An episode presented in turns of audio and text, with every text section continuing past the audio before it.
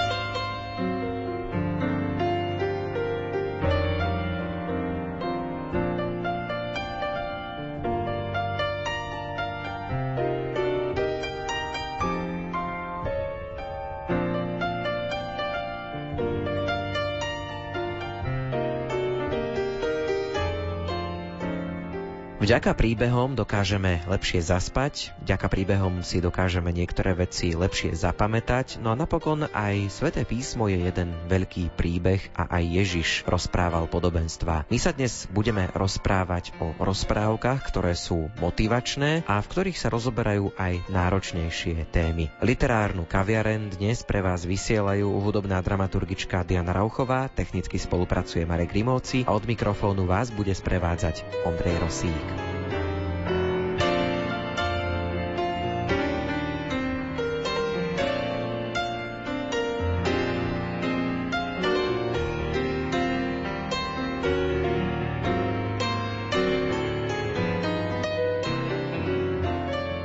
Zuzana Almáši Koreňová je umelecká duša v pravom slova zmysle. Venuje sa výrobe bábok a okrem toho píše knihy. Napísala už tri rozprávkové knihy, v ktorých vychádza z reálnych skutočností. Venuje sa napríklad aj ľuďom so zdravotným postihnutím.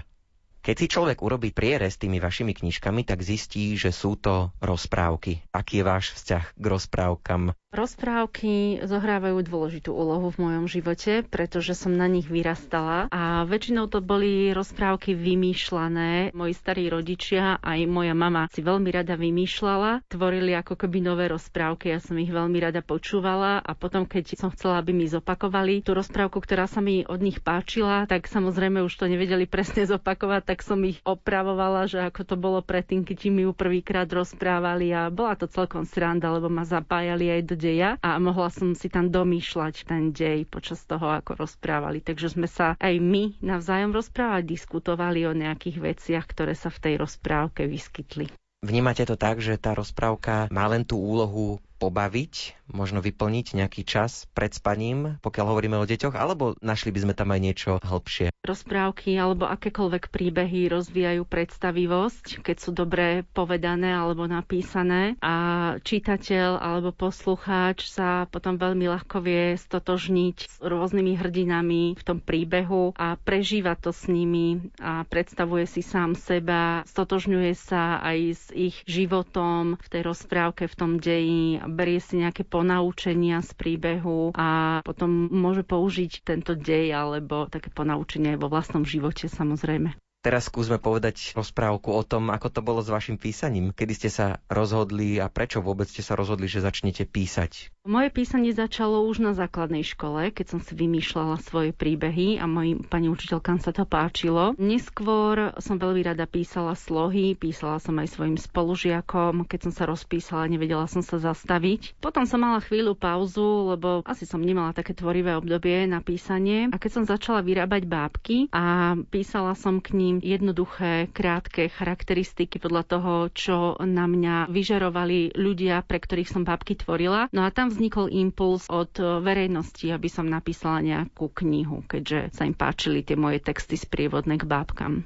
Okľukov sa vraciame opäť k tým rozprávkam. Dá sa hovoriť o nejakom vekovom ohraničení, že sú to rozprávky pre malé deti, staršie deti. Asi to je aj trošku závislo od toho, že o ktorej knihe by sme sa rozprávali. Ja keď som začala písať, tak hneď tie moje príbehy boli skôr a sú motivačné. A ja som si povedala, že prečo by mali byť rozprávky iba pre deti, že predsa môžu byť aj pre dospelých. A tá spätná väzba, ktorú som dostávala od dospelých ľudí, ktorí si odo mňa objednávali a objednávajú bábky, mi dala inšpiráciu informáciu, že rozprávky predsa môžu byť aj pre dospelých. Tak na základe toho som začala písať príbehy kvázi rozprávkovo, s tým, že sa v tých rozprávkach pojednáva o rôznych situáciách, ktoré sa bežne v živote nachádzajú, o ktorých možno niekedy ľudia z nejakých dôvodov neradi rozprávajú, alebo majú zábrany, alebo sa hambia, alebo nemajú spracované nejaké krivdy. No a z toho dôvodu sú tieto rozprávky určené od 0 do 100, ale s tým, že samozrejme s malými deťmi je potrebné, aby tieto príbehy moje čítali aj dospeláci, pretože mám také spätné väzby, že vzniká veľa otázok od detí a na tie otázky treba dávať odpovede. A tie odpovede často poznajú dospeláci keď vzniká rozprávka u vás v hlave, ako to zvyčajne vyzerá? Potrebujete mať nejaký svoj pokoj, nejaký priestor, alebo práve naopak to vzniká náhodou a skôr musíte byť pripravená na to si to poznačiť, keď to príde? Je to rôzne. Niekedy vzniká príbeh počas toho, ako tvorím bábku. Už vznikajú mi v hlave obrazy, že kde by mohla táto bábka vystupovať ako hrdina toho príbehu. Alebo keď sa idem prejsť von s so psom alebo si zabehať, tak niekedy mi napadnú rôzne myšlienky, ktoré si hneď ako je to možné poznačím. A niekedy sú tie myšlienky poznačené pol roka, rok, nevraciam sa k tomu a keď si poviem, alebo príde chvíľa, že chcem písať, často práve tie myšlienky mi veľmi pomôžu a zakomponujem ich do príbehu.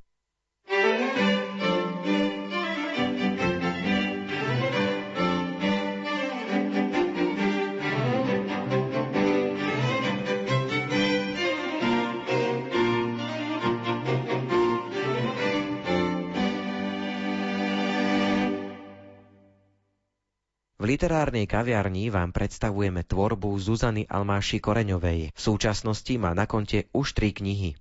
Prvá moja kniha s názvom Remove Before Flight, za tento názov som bola dosť kritizovaná niektorými hlavne slovenčinármi, že je v angličtine, ale ono to má svoje opodstatnenie, lebo je to kvázi aj metafora, aj to letecká terminológia v preklade znamená, že sňať pred odletom. No a podnadpis tejto knihy je Zahod svoje zábrany a stan sa pilotom svojho života. Ja som do tejto knihy napísala sedem krátkých príbehov a inšpirovala som sa od mojich známych, od ich reálnych reálnych zážitkov životných a skúseností a preniesla som to do príbehov, kde v každom príbehu vystupuje pilot a to je v podstate ten človek, ktorý prežil tú danú skúsenosť a rozpráva sa tam s inými bytostiami, že ako tú skúsenosť prekonal, čo mu pomohlo prekonať určité prekážky životné a podobne. Druhá kniha s názvom Ela a jej kľúček k zázrakom je v podstate taká moja ako keby autobiografia z obdobia môjho detstva približne od 2,5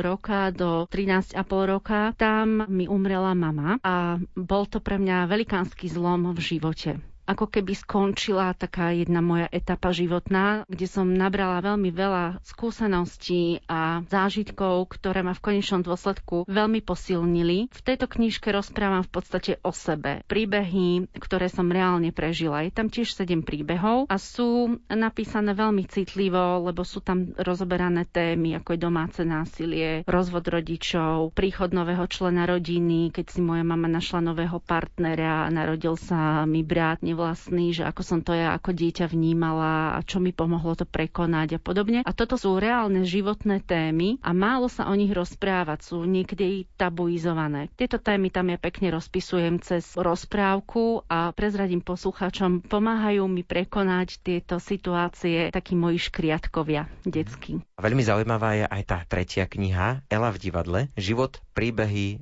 o jedinečných ľudských inakostiach. Príbehy mi nabehli v myšlienkach hneď, ako som vydala tú druhú knihu, pretože sa stretávam a pracujem s rôznymi ľuďmi a ja sama mám veľmi rada individualistov a podporovanie, rešpektovanie individuality. A to sú ľudské inakosti, ktoré sa bežne v živote vyskytujú a povedala som si, že o tom napíšem príbehy. V tej tretej knihe sa venujem krásnym ľudským inakostiam, pretože každý z nás sme iný a mohlo by sa zdať, že sme rovnakí, ale nie sme. Každý človek prekonáva určité svoje prekážky a niekto sa vie vyrovnať s tou svojou inakosťou ľahšie, niekto vôbec, niekomu to dlhšie trvá. O tomto podľa mňa sa treba rozprávať. Veľa sa hovorí dnes o integrácii zdravotne postihnutých detí do škôl, aby boli v kontakte nielen zdravotne postihnuté deti s tými zdravými, ale aj opačne tie zdravé deti napríklad so zdravotne postihnutými. Nehovoril sa len o integrácii, ale o inklúzii. To je pojem, ktorý sa pár rokov tu v súčasnosti skloňuje z každej strany a ja som presvedčená a som toho názoru, že inklúzia ako taká by mala byť úplne samozrejmá záležitosť, nemalo by to byť nič výnimočné, pretože pretože každý človek má určitý potenciál a na tom potenciáli treba stavať. Treba ku každému človeku pristupovať individuálne, brať ho ako súčasť života. Každý, kto sa narodí, tu má určité poslanie a nenarodí sa len tak, že by si to niekto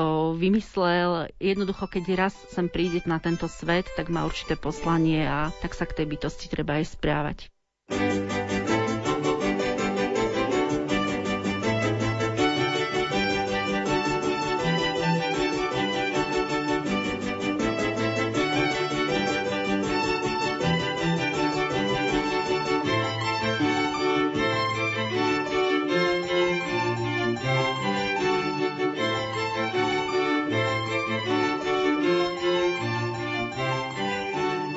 Vypočujeme si úryvok z knihy Ela v divadle Život, príbehy o jedinečných ľudských inakostiach.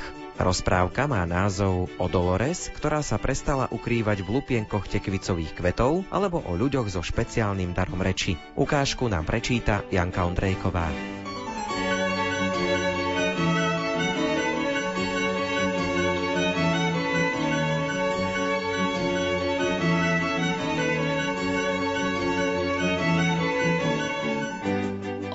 Má len 5 rokov a pozná snáď už každú bylinku, ktorá rastie v jej okolí. Od malička trávi čas so svojou starkou bylinkárkou, ktorá žiari šťastím, pretože miluje život. Má zvláštnu a krásnu záľubu. Už niekoľko desaťročí vytvára herbár. Na listy ručne vyrobeného papiera lepí vylisované bylinky a píše o nich rôzne múdrosti. Za celý dlhý čas má herbár veľa strán, ktoré starká starostlivo opatruje v hrubom obale ušitom z hovedzej kože. Olivia si v ňom často listuje, prstami prechádza po suchých kvetoch, pod lupou pozoruje ich jemné vlákna a ovoniava ich vôňu. Najviac ju vždy zaujme obrovský žltý kvet, ktorý pokrýva celú jednu papierovú stranu herbára. Požiadala teda svoju starku, aby jej o ňom porozprávala príbeh. Skôr, než starká začala Olivii rozprávať, pozvala ju do záhrady. Starká siahla do vrecka a spoločne do jarnej zeme zasadili niekoľko zo semienok, ktoré po večeroch lúskali a pochutnávali si na nich. Kedysi dávno, keď bola na starká ešte dieťa, fascinovali ju síto žlté kvety tekvice. Tej obyčajnej tekvice, z ktorej jej mama pripravovala slané aj sladké jedlá. Tej obyčajnej tekvice, z ktorej sa až do neskorej zimy nasítila celá rodina. Chcela si kvet vpliesť do dlhých vlasov, no zistila, že kvitne len jeden deň a tak ho nechala radšej rásť. Všimla si tiež, že tekvice rástli len z niektorých kvetov a niektoré na druhý deň ovedli a zostala po nich len prázdna stonka. Nerozumela tomu, až kým zbadala a spoznala malého motýľa, ktorý sa každý deň ukrýval v inom žltom kalichu. Zistila, že keď sa chce o prírode dozvedieť viac, potrebuje sa s ňou rozprávať. Naučila sa porozumieť aj chrobáčikom, ktoré síce nerozprávali ľudskou rečou, ale s bylinami dokázali robiť zázraky. Na svojich drobných nôžkach prenášali peľ z kvetu na kvet a z niektorých kvetov potom vznikol plod. Podobne ako motýl, ktorý vášnivo opeľoval tekvicové kvety a pritom si tížko spieval. Tak sa zo starkej stala múdra bylinkárka. Dolores tak sa volá motýl s bielou chlpatou hlávkou a domodra s farbenými perleťovými krídelkami. Je asi zázračný, lebo práve kvety, v ktorých sa ukrýva, sa premieňajú na chutné tekvice rôznych tvarov, farieb a veľkostí. Aj Olivia ho stretla a spomenula si na príbeh svojej starej mamy. Najskôr jej bolo smiešne, že by sa mala dať do reči s motýľom. Navyše sa veľmi hanbila rozprávať, pretože jej slová na hlas vyzneli úplne inak, než v jej hlave. Niekedy nevedela naraz vysloviť niektoré písmená a inokedy ich niekoľkokrát za sebou opakovala. Málo kedy sa jej podarilo naraz vysloviť jedno celé slovo alebo vetu.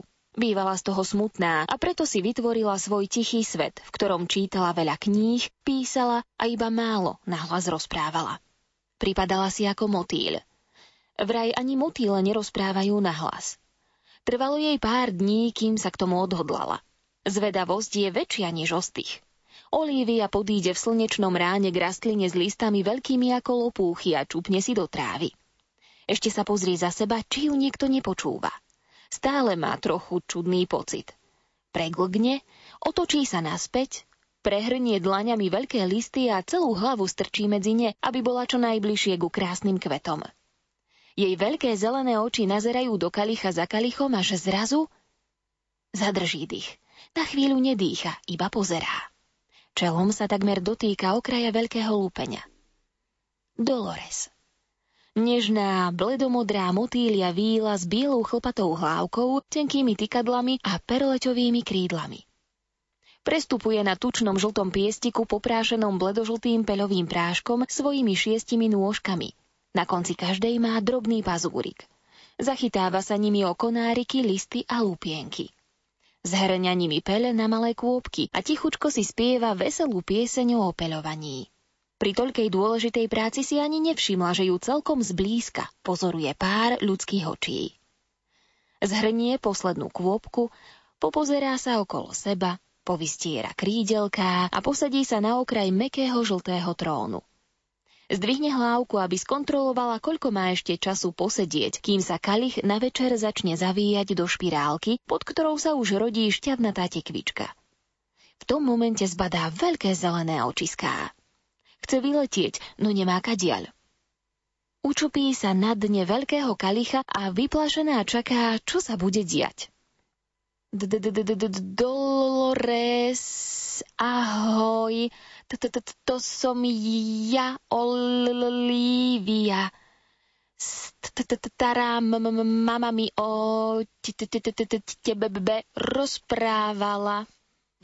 Vraj sa ukrývaš v tekvicových kvetoch, lebo si myslíš, že ti nikto nerozumie.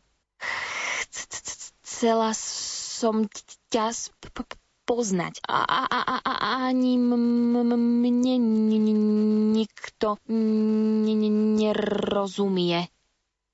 Olivia po dlhom čase vysype zo seba hlasné slová, až sa sama čuduje, ako jej to skvele ide. Teda, aspoň si myslí. Lebo hneď zaujala Dolores, ktorá sa zo spodu hlbokého kalicha vrátila na vrch piestika. Hýbe hlávkou z boka na bok a obzerá si svoju novú priateľku. Cíti, že sa jej nemusí báť, lebo rozpráva rovnakou rečou. Na chlpatej hlávke sa jej niečo malé zaligoce a Olivia si všimne zlatú korunku. Po chvíli tichého zoznamovania začne Dolores spievať. Tralala, ahoj milá Olivia, veľmi rada ťa spoznávam. Máš krásny zvonivý hlas a ja ti rozumiem každé slovo, ktoré si povedala. Povedz, stretneme sa zajtra zas? Tralala.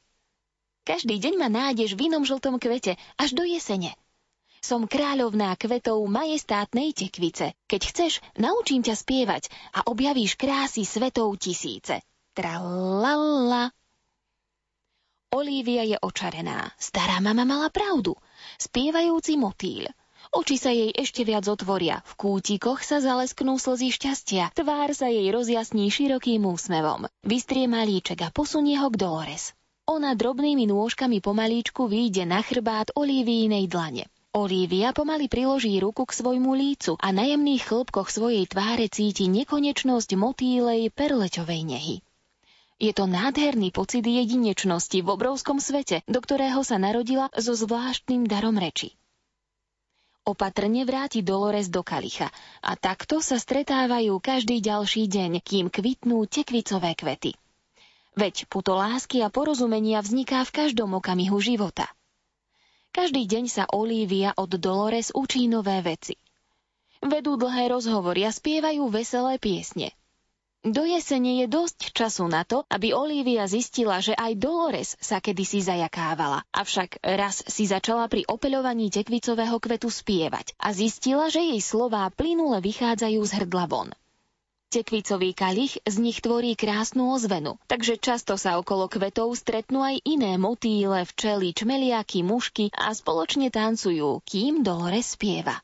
Jej spev je navyše zázračný, pretože pod každým kvietkom, ktorý navštívi, rastie tekvička. Dolores v skorej jeseni odletela, možno niekam na juh, kde prečká našu zimu. Aj tam spieva v tekvicových kvetoch. A keď sa chceš presvedčiť, že Dolores naozaj existuje aj v tvojom svete, zasaď na jar semienka. Pozoruj bylinky, ktoré z nich čoskoro začnú rásť. Môžeš sa s nimi tiež rozprávať alebo im spievať. Po svojom – určite ti budú rozumieť. Aj byliny majú rady, keď sa k ním milo správame. Neskôr ťa odmenia krásnymi kvetmi a šťavnatými plodmi. Príroda rozumie všetkým tvorom na zemi.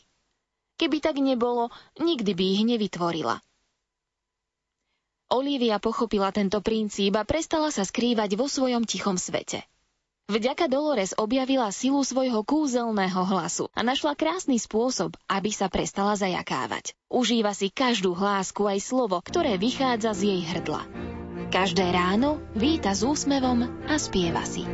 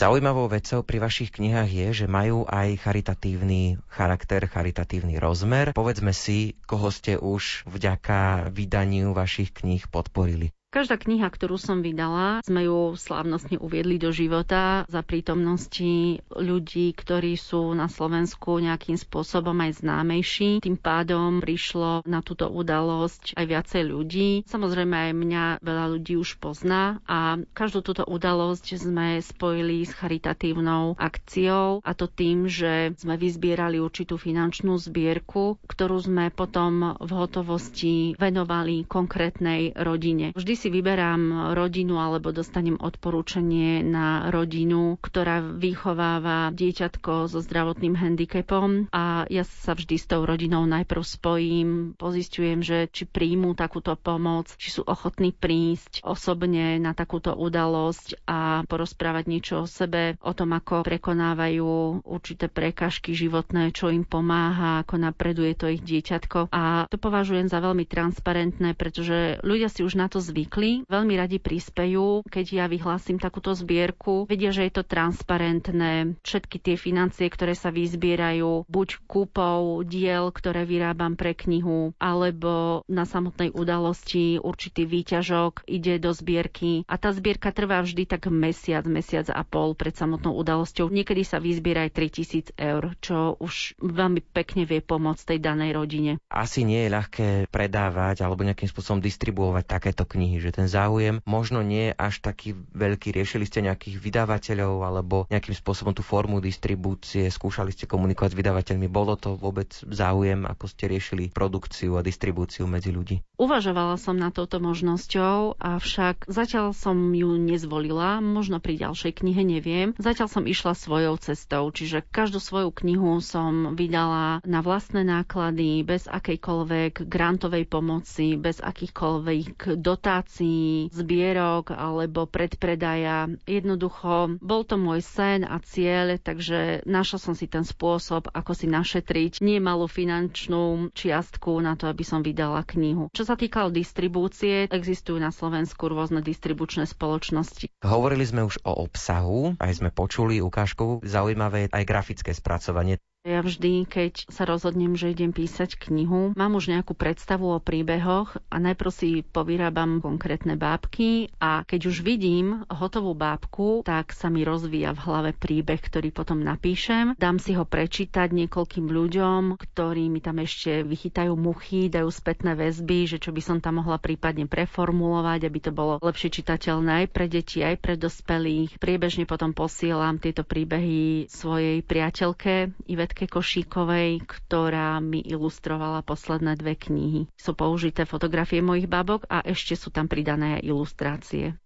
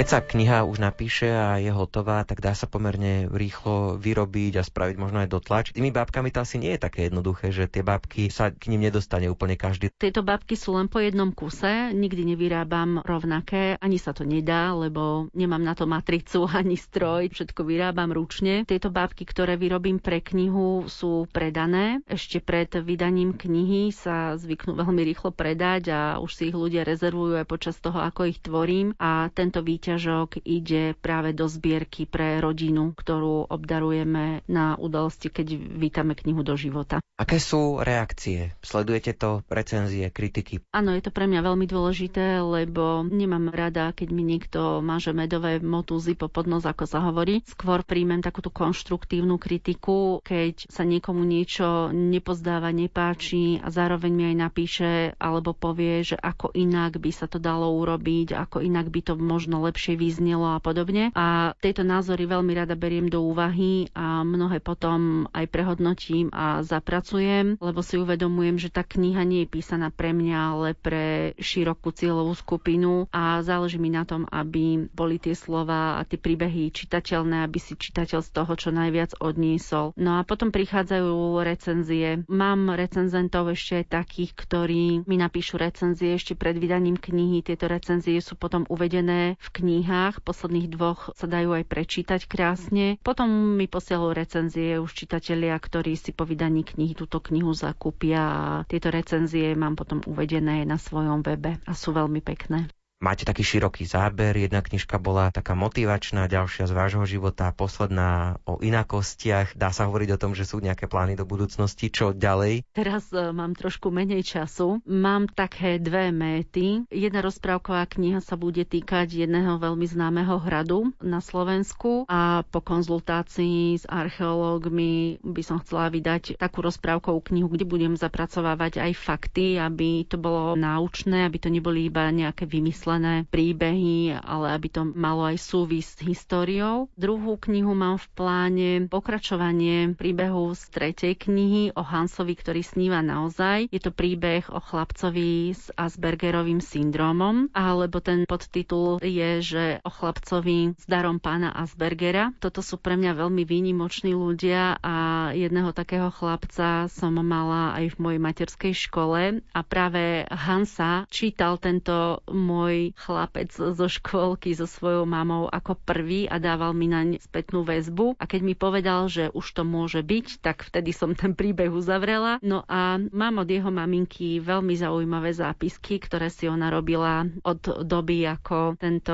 chlapček začal rozprávať okolo dvoch rokov a sú to veľmi zaujímavé myšlienky. To chcem spracovať práve do tretej knihy. Niekedy čítame v tých knihách, že osoby, miesta a spomenuté udalosti sú čisto náhodné, akákoľvek podobnosť s realitou je čisto náhodná, aby sa nemohol niekto stiažovať, že bol použitý jeho príbeh alebo jeho nejaká udalosť jeho života v knihe a vy práve naopak teda aj priznávate, že naozaj je to postavené na tej realite. Skúsme to teraz otočiť. Čo rada čítate, čo vás oslovuje? Sú to tie rozprávky alebo je to práve naopak niečo celkom iné, aby ste si od tých rozprávok oddychli? Teraz už rozprávky nečítam, lebo máme dospelú dceru, žije za zahraničí a ja som kedysi veľa čítala až tak, že ona zaspala a ja som si tú rozprávku dočítala sama pre seba. Teraz momentálne my veľmi veľa čítame, skôr ide o odbornú literatúru, osobného rozvoja, psychológia, komunikačné stratégie. Skôr sú to diela od takých svetových motivátorov a speakerov. Máme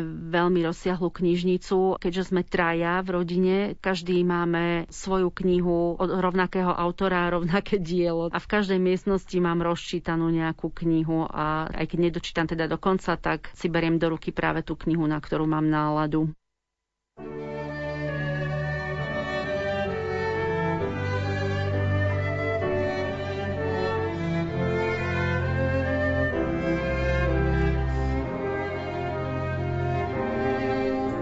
Literárnej kaviarni sme vám predstavovali tvorbu Zuzany Almáši Koreňovej. Za pozornosť vám ďakujú hudobná dramaturgička Diana Rauchová, majster zvuku Marek Rimóci a redaktor Ondrej Rosík. Do počutia.